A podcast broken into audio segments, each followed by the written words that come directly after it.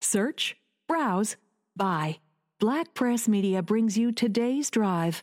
Find your new vehicle on our exclusive platform and get driving. At today'sdrive.com, you'll have access to inventory across BC, where you can easily find a vehicle that fits your needs and gets you where you need to go in comfort. With new and used vehicles from the dealership around the corner and dealers across BC, the best venue to find your next vehicle is today'sdrive.com. Welcome to PQ Beat, a podcast of the Parksville Qualicum Beach News. Hi, everyone. Welcome to PQ Beat. I'm Philip Wolf, editor of the PQB News and Vancouver Island Daily. The housing market is currently a top of mind issue with rising prices and the news this week of the latest BC assessment figures. To talk about that and much more, we're pleased to have with us the 2021 president of the Vancouver Island Real Estate Board. Welcome, Ian Mackay.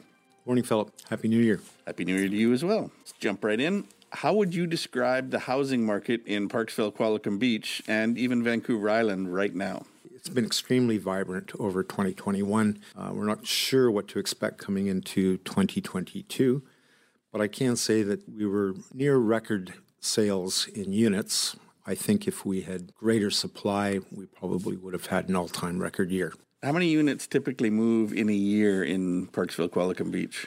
I think in uh, 2016, which was a record year, we would have had a neighborhood of 2,500 properties, something like that. This year we'd had about the same in Parksville, Qualicum, but board wide, annual record for 2016 was a little over 12,000 units.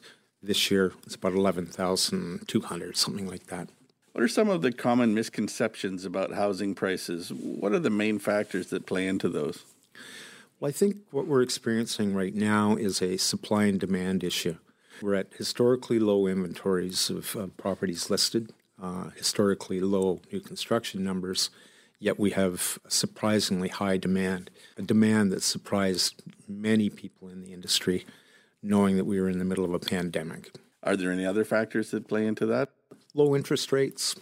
We're also, I think, witnessing a, a tremendous transfer of wealth at this moment throughout the province, throughout the nation, really. For uh, inheriting money, they're distributing money to their children, allowing them to buy with newfound equity from their homes.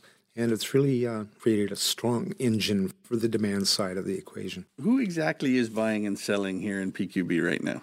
So, our, uh, our demand created by buyers is probably coming largely from uh, centers such as Vancouver, Victoria, the stronger urban centers in the province, with people seeking to be more in a, in a rural setting, much like you're going to find in Vancouver Island up and down.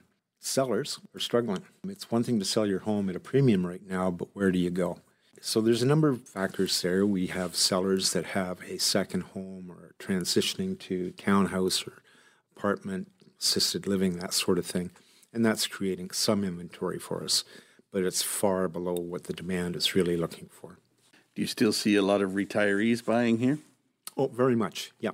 And they seem to be retiring younger. I think COVID, if nothing else, has inspired people that were in a position to retire but not quite ready to make that decision. Can you tell us the most unique place that someone has come from to purchase here? I think we're seeing a lot of expatriates coming home. Certainly through our offices, we've seen a number of sales from Great Britain.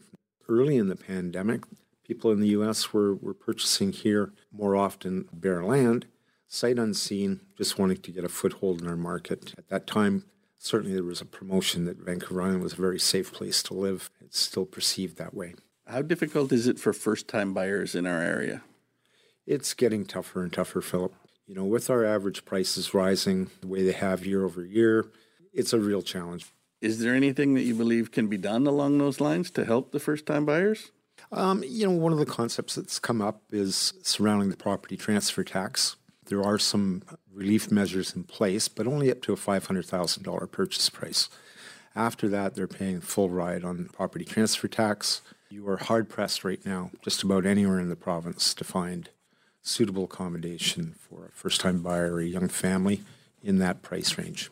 Do you have any tips for them along those lines then?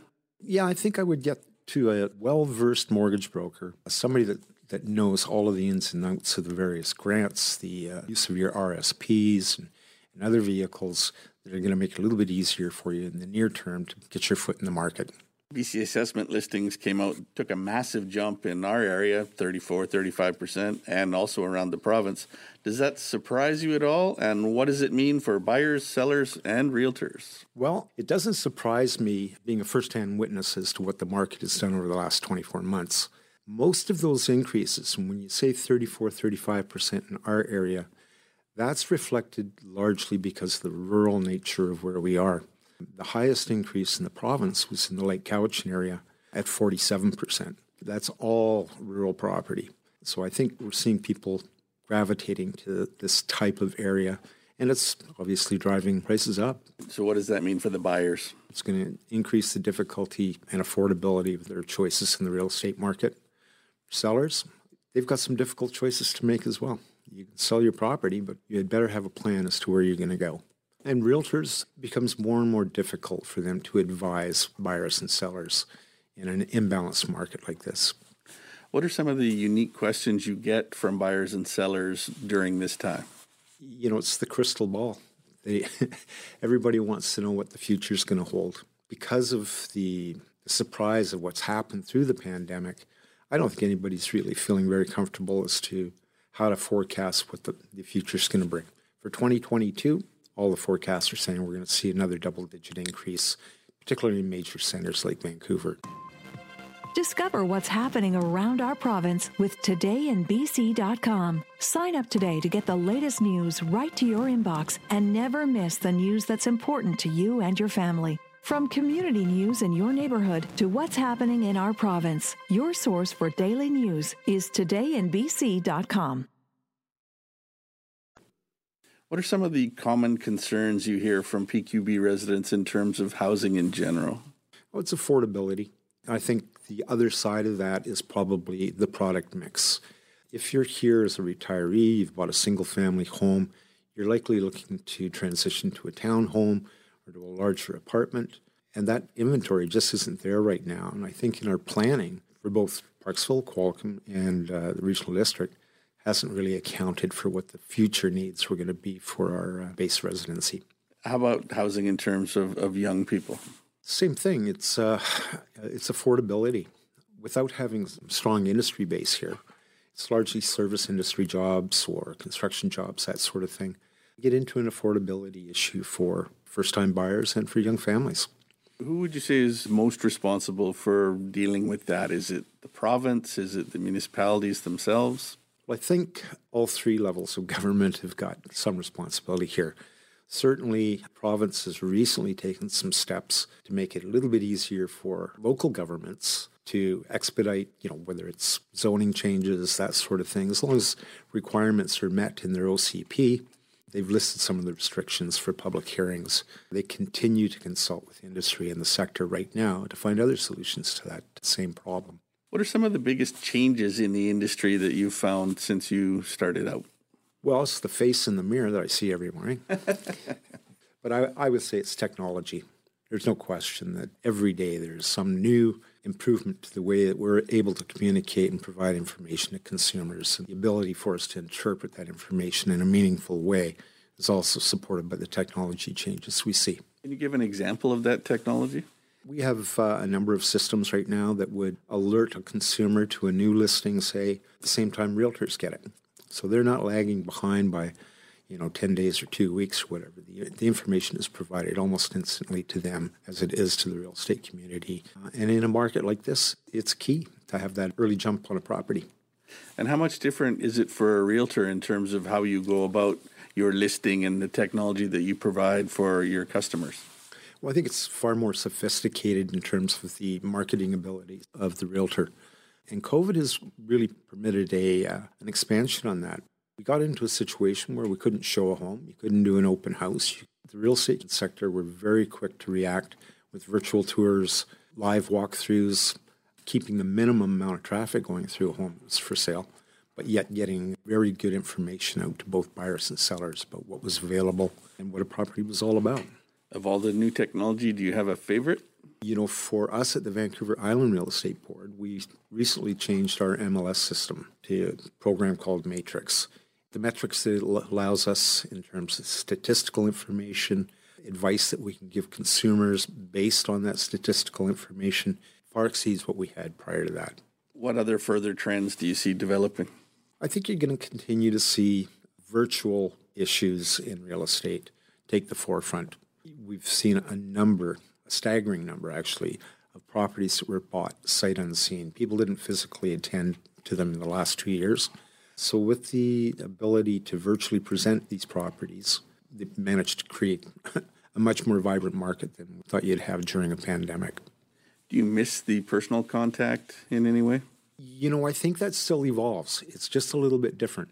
There's no avoiding that personal contact where there should be nothing blocking it. It's just a matter of what point during a transaction or the relationship you actually have face to face contact. Do you have any tips for people who are getting ready to sell their home or purchase a new one? I would certainly get out and get any financing that might be a concern for you, get that figured out early so that you're able to move ahead.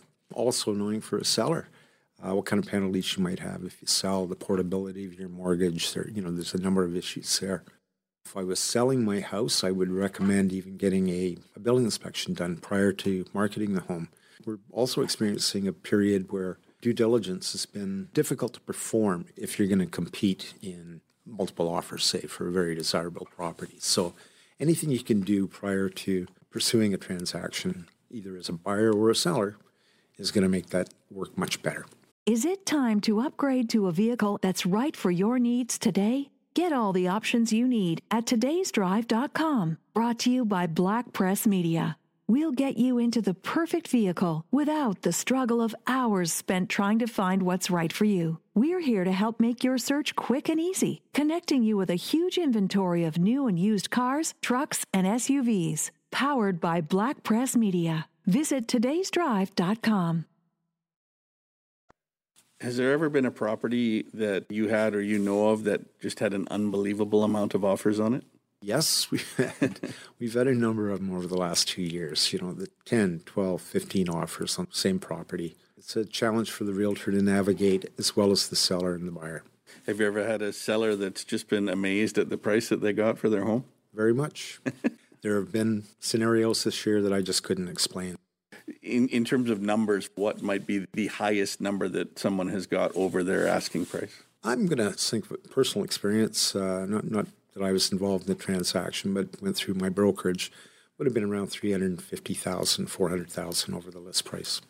We've referenced it a little bit here along the way. How much has the ongoing COVID 19 pandemic affected your industry? A great deal, I'd say, both positively and negatively. We did not anticipate the market that we're in right now in early 2020, say 1st of March. The brakes came on. We had no idea where things were going to go. But by the 1st of June, we started to see a little bit of traction being gained in the market. I think that caught everybody off guard. So it took a little while to figure out how we were going to get through that transition from dead stop to chaos. The biggest challenges were for realtors figuring out how to comply to COVID protocols, getting buyers and sellers on the same page as to how you attend at a home, you want people to attend at your home. And it was a moving target. I wouldn't say that the clarity from WorkSafe BC was great, but it evolved. And with the, the help of our provincial association, uh, we finally got a solid framework in place. How much of a role does VIREB play in terms of getting those messages out? I think Quite a bit. You know, with our provincial association, it's made up of the 10 real estate boards in British Columbia. Uh, with their input, we get a centralized message out. It's strengthened by the fact that each one of those boards understands their regional concerns things aren't the same in Prince George as they are in, say, Cowichan Valley. The input that was uh, provided to the Provincial Association has been quite detailed and specific. Finally, we'll end on a little bit more of a fun note. Did you make any New Year's resolutions? Just one. That's uh, somehow or another, every day, I'm going to work into my conversation the phrase, time will tell. time will tell if you're able to do that. Ian, thanks so much for joining us today. Thanks, Phil. Great to be here. That's this edition of PQ Beat produced by the Parksville Qualicum Beach News. Thank you for joining us. If you have suggestions for topics or guests, we would like to hear from you. You'll find our contact information on our website, pqbnews.com. CanadianEvergreen.com is your trusted news source for all things green. offering up to date news and stories from Canada's booming cannabis industry. Content you can trust from Black Press Media.